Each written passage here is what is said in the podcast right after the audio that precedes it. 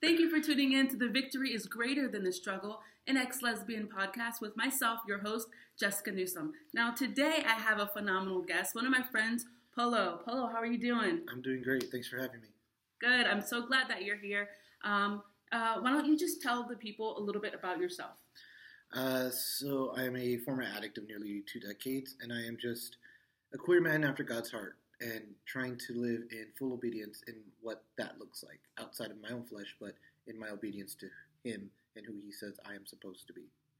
Mm, okay, okay. I, I, I, I love that. Okay, so trying to walk out like the rest of us, right? Um, our walk with Christ, our obedience to Christ. Um, me, uh, definitely as okay, someone who, if we're talking about homosexuality, someone who who God has delivered from homosexuality, someone who says, okay, well, God can deliver people from homosexuality, but your your viewpoint is is is slightly different. Can you um, explain to us exactly uh, your thought process with that? You can hold it. Um, I, I, there's not much of a difference per se. Okay. It, what it really boils down to is I am still gay, um, and I in no way intend to say like Scripture is wrong. It's just I am still just walking out my life day to day with Christ and God on the throne of my heart, with Holy Spirit as my wisdom and my guidance and my discernment, and just seeing where that's going to take me. Mm-hmm. Not focusing too much on does he walk me out of my sexuality? Am I going to be uh, queer for the rest of my life? And just like worry about walking in obedience and just being that mirror like reflection of Christ in the world. Mm. And that's really good. And I think that's actually the position uh, everyone needs to take. Whether you struggle, whether you struggle with homosexuality, don't struggle with homosexuality, and you're fine with it. Um, whatever sin, because uh, we all struggle with stuff. Whatever that thing is that we struggle with, it's walking our lives out in obedience to Christ and really getting to know who He is and letting Him just continue to transform us into the men and women that He's called us to be. Right? Yeah, pretty much. Okay. It's all we do. It's all we can do. Mm. Amen. So I have a question for you. Okay, so as a, a, a gay man who goes to church, um, what has your experience been like? Because I mean, I have my own experiences, but I mean to to go to church and to follow Christ and and for people to know your sexuality, um, that cannot be an easy feat. What what is that life like for you? I mean, it's not.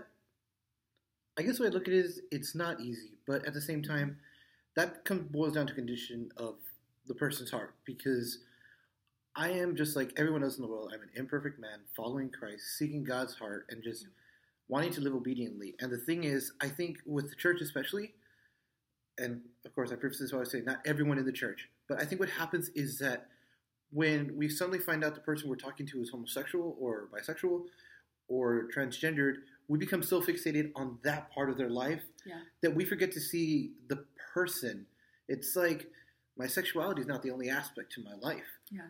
I mean, most people that know me know I'm a cook, I'm a writer, I'm a huge nerd, comic books especially, and I love to read. I think we just forget that the sexuality is only one aspect of this person's life. And in all honesty, as a church, while the church may not agree with it, and that is always a, a debatable topic, that should probably be like the smallest bit of the life that a mm-hmm. person of Christ talking to a LGBT person should really care about, and not to like minimize the concept of the sin, but there's still a whole person, an individual outside of that sexuality. The sexuality is just a minuscule part in mm-hmm. comparison to who they are overall. And I think that's where a lot of times a lot of people in ministry get lost is that the moment they hear the sexuality part, that becomes a focus, and it's like, is that all you see? In, yeah, it's like you got to fix me. Is that all you see in me? Is that all I am to you? A homosexual person? Do you not see the other aspects of my life? And I think that's always like the weird part when you are talking to other Christians, especially as an openly gay man who's just trying to follow God, because it's like why is that the only thing you see in me? Why yeah. why is that the only sin you see in me? Like I was a near addict for 20 years. I still suffer at times and have to work through like self-esteem issues, anxiety, like that's not my only, you know, that's like the smallest part in comparison to everything else I have. So it's it's always interesting because some people are just like, oh, it's no big deal, and then yeah, you do get those that that becomes the focus, and it's like, uh, okay, you and I might need to take a step back here, just just for a bit, just to kind of like, okay. Mm. and you just mm. said something. I, I, I think that there's a lot of people who take a step back. It's like, oh, you know, I struggle with drugs. Oh, okay, love you. Oh, I struggle with, you know, lying or pornography. Okay, we got a class for that. You know, it's like, oh, you know, I struggle with homosexuality or this is who I am, but, you know, I'm seeking Christ. And it's like, whoa, whoa. Someone alerts someone else, like, and people kind of like do that backing away that that Homer Simpson like Yeah, the give- little- yeah where they're like backing back- away like okay, Okay, all right. yeah. and I mean that's that's I think that sometimes people don't notice they do that or they don't think that it's a big deal. And that's actually very hurtful for people to just back away and kind of just put you in a corner and kind of act like you're invisible because you say, "Well, I'm I'm I'm homosexual and I'm coming to this church." And I think that that does so much damage. What what type of damage have you seen the church uh, impart, knowingly or unknowingly, onto the LGBTQ?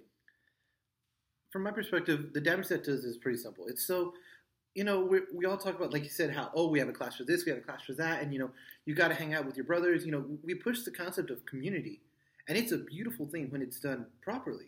And so the thing is, when we do this whole like, oh wait, you're gay, back into the shrubs, like, you know, like community with you is like, hey, what's up, you know, at church on a Sunday, but after that, like Mm. that that doesn't exist it honestly for those of us like especially me because i grew up in the church so i really struggle with the church so for me growing up especially when i finally came out and i tried seeking god you know because i really did miss my faith um, when that would happen i just kind of be like okay um, maybe i was wrong. Maybe god truly does hate us and wants Mm. nothing to do with us. Mhm. and you know the lies that we that society teaches and as bad as it sounds the ignorance and homophobia taught not only in society but in the church Yes. suddenly becomes so much more realistic and it's just like you know what? I'm just i'm done with god. Sorry. Sorry dad. Not happening.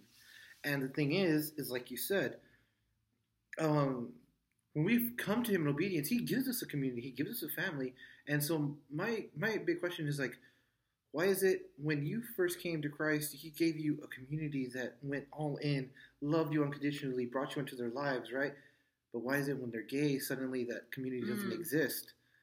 What happened, you know, I always tell people is like, just how come you can't love them where they're at? and that's good like i immediately thought of like um the the law right? Like before christ came it was like oh this is the kind of sinner you are. We're gonna stone you. We're gonna exile you. We're gonna and it was that pushing away. And then jesus is like wait a second you know i'm not condemning you. I'm bringing you in. Sin no more. I know you struggle. I i know you're gonna be imperfect but guess what? The whole flock is jacked up. You know what i'm Yeah. saying? So it's kind of like you know we're, we're we're all here to love one another and encourage one another to wholeness you know to to that wholeness in christ jesus what he's called us to be in him and so um, i think it's it's religion and oftentimes it's that old mindset i think of you know uh, our, our our parents you know and and beyond who Yeah. really really have kind of act like that um, like like that generation and i see a younger generation where it's shifted you know Yeah. um, not not all the way because there's a lot of people who still act quite ugly you know but i but i i do see a shift in in that that aspect of you know acting like people are lepers versus okay you know what we're gonna go ahead and and love as jesus loved us because that's what brought each of us to christ in the first place. Yeah. it was him loving us right where we were. And that's something that is so monumental that that that just really brings us to the feet of Jesus. And it's like oh my gosh he loves me even though I'm doing what I'm doing even though you know I did it yesterday even though I'm going to probably do it tomorrow like he still loves me and to to to be embraced by that type of love uh, that is what changes um, the hearts of people to, to, to turn towards uh, to turn towards Christ. Yeah, it it pretty much does just come down to just that. It's it's Yeah. love. Yeah. You know, uh, I remember a series I once read Um, it's God's job to judge, Jesus' job to save and intercede, and it's Holy Spirit's job to bring about the change. It's Mhm. Holy Spirit's job to, to bring any change into our life through discernment and through conviction. It's His job to take care of all that. We're just supposed to love and be there. Yeah. And I think as people, we kind of forget that yeah. because we just want to be like, well, God can deliver you because, you know, God delivered so and so and so and so and so and so, so I know He can do it for you. Uh, And so we focus there and we forget, but it's not your job to do that. It's Holy Spirit's Holy job. Spirit. Yeah. Like it's Holy Spirit's job to change me in whatever way that God has deemed for the walk He's laid out for me because He Yeah. is the author. He's already written written the journey. It's His job to do all that. Your job Yeah. is just love. mm, And I mean, if at the end of the day you do have a personal preference of, you know what, I don't agree with your lifestyle, and for whatever reason I, I choose not to have communion with you, that's cool. That's fine. Then don't begin a community or attempt to build a friendship mm, if that's where your heart is going to be at. Because if you're claiming to be a mirror image of God's love, especially that of His Son, and you want to act of community, but then at the end of the day your heart says, sorry, because of this lifestyle choice, I can't mhm. You're nowhere near being that reflection of God's love. And it's just like you're doing more harm than good because you're giving this false hope that I want to come back to God and maybe this time I can. And then, oh, here we go again. Not happening. And it just, it creates a crush in the spirit and to where eventually so many people in the LGBT community become agnostic and seek God away from the church and away from community because things like that we may not see as a big deal but it slowly crushes the spirit over and over to eventually the next time someone tells us, "Hey, why don't you come with me to church?" I promise it's different. no. Yeah, it's like you can promise it's going to be different, but we're just like, nope, nope, nope. That's what the last three people said. That's what the last four people said. Yeah. So that's that's always one of the things I always look at is like sometimes a person can love Christ, but maybe the heart condition is not ready for such a topic that is in and of itself so complex. And that's something I think even as people who minister, maybe we need to take a step back and look at is like, if I'm going to really minister to someone of the LGBT community, am I truly in unconditional love and ready to do this? Because ministering to this, you know, this community does require true unconditional love. Mm, And maybe it's time that as people who minister, even we need to take a step back and say, wait, in my heart, am I really ready for this? Or am I maybe, you know, doing it with condition. Yes, doing it with condition. There was an article when uh, gay marriage passed um, that someone had wrote, and I wish I could have found it. But he he hit two questions very beautifully that I've always told people that, in my opinion, should be considered before you minister to someone of the LGBT community. The first one is always simple: Have you walked another person of the LGBT community? Have you walked alongside them and in their faith, like from skepticism all the way through? Did you walk every step of the way with them? You know, did you see them? Did you see their struggles? Did you see what it took to make that walk? Um, and I, I only say that question is of, of importance because I remember the first time I ever fell before the altar in true submission. In my head was like a thousand voices nonstop because I was scared from everything I knew growing up. Yeah. And someone had said, "It's just take that first step. It's it's easy." And I'm like, "No, no, it's not. There's nothing easy about what you're asking me to do, because It's a life change. yeah, like- and who you're asking me to fall and submit to growing up, to me, was not a loving God. Mm, And the second question he points out with that is, if you're going to minister to this person, are you what you once coined as the intimate friend? mm. Are you that friend who knows all the good, all the bad? The hey guys, I'm making this major life decision. I'm about to go into prayer and fasting. Please pray for me. Are you that friend that they can call that say, hey, I'm dating someone. We got in a fight. I need some advice. Mhm. But you can give advice on that and not but your sexuality. Yeah. I can't give you advice because you're gay, so figure it out. Like that's Yeah. not the way to. Yeah.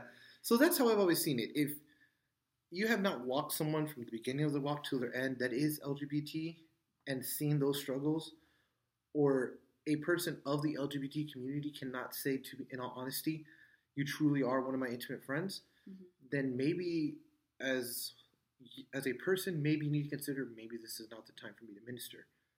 maybe this is a season of let me get to know you as a person, who you are. You know, your likes, your interests. One of the first brothers I ever got close to, and he's still one of my close brothers.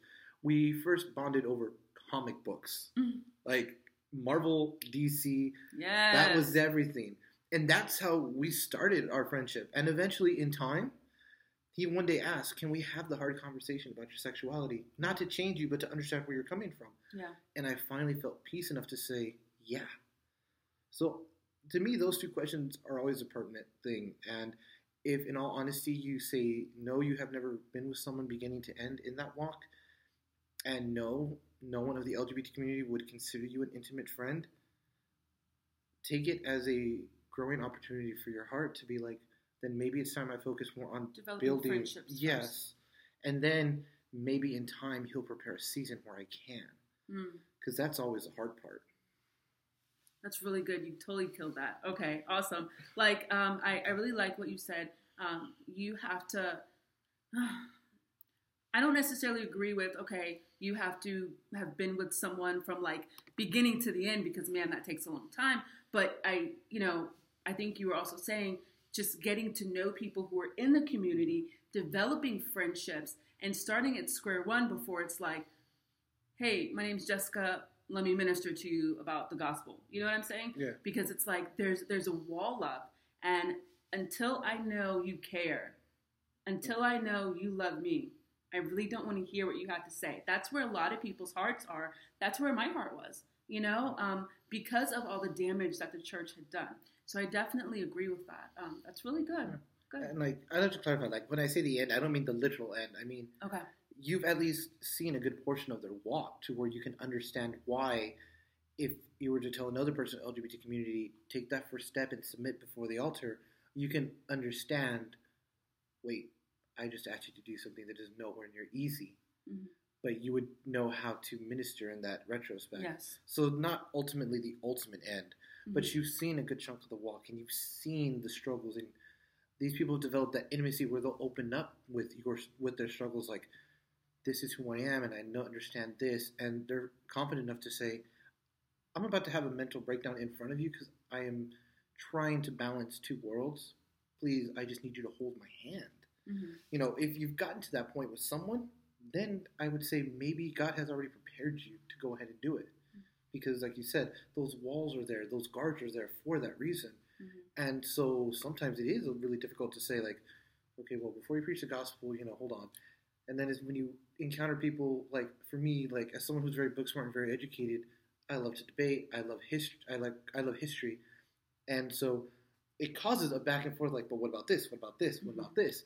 And so sometimes it really is like just how about i get to know you first and Mhm. then in time we'll see if that door opens Amen. That's good.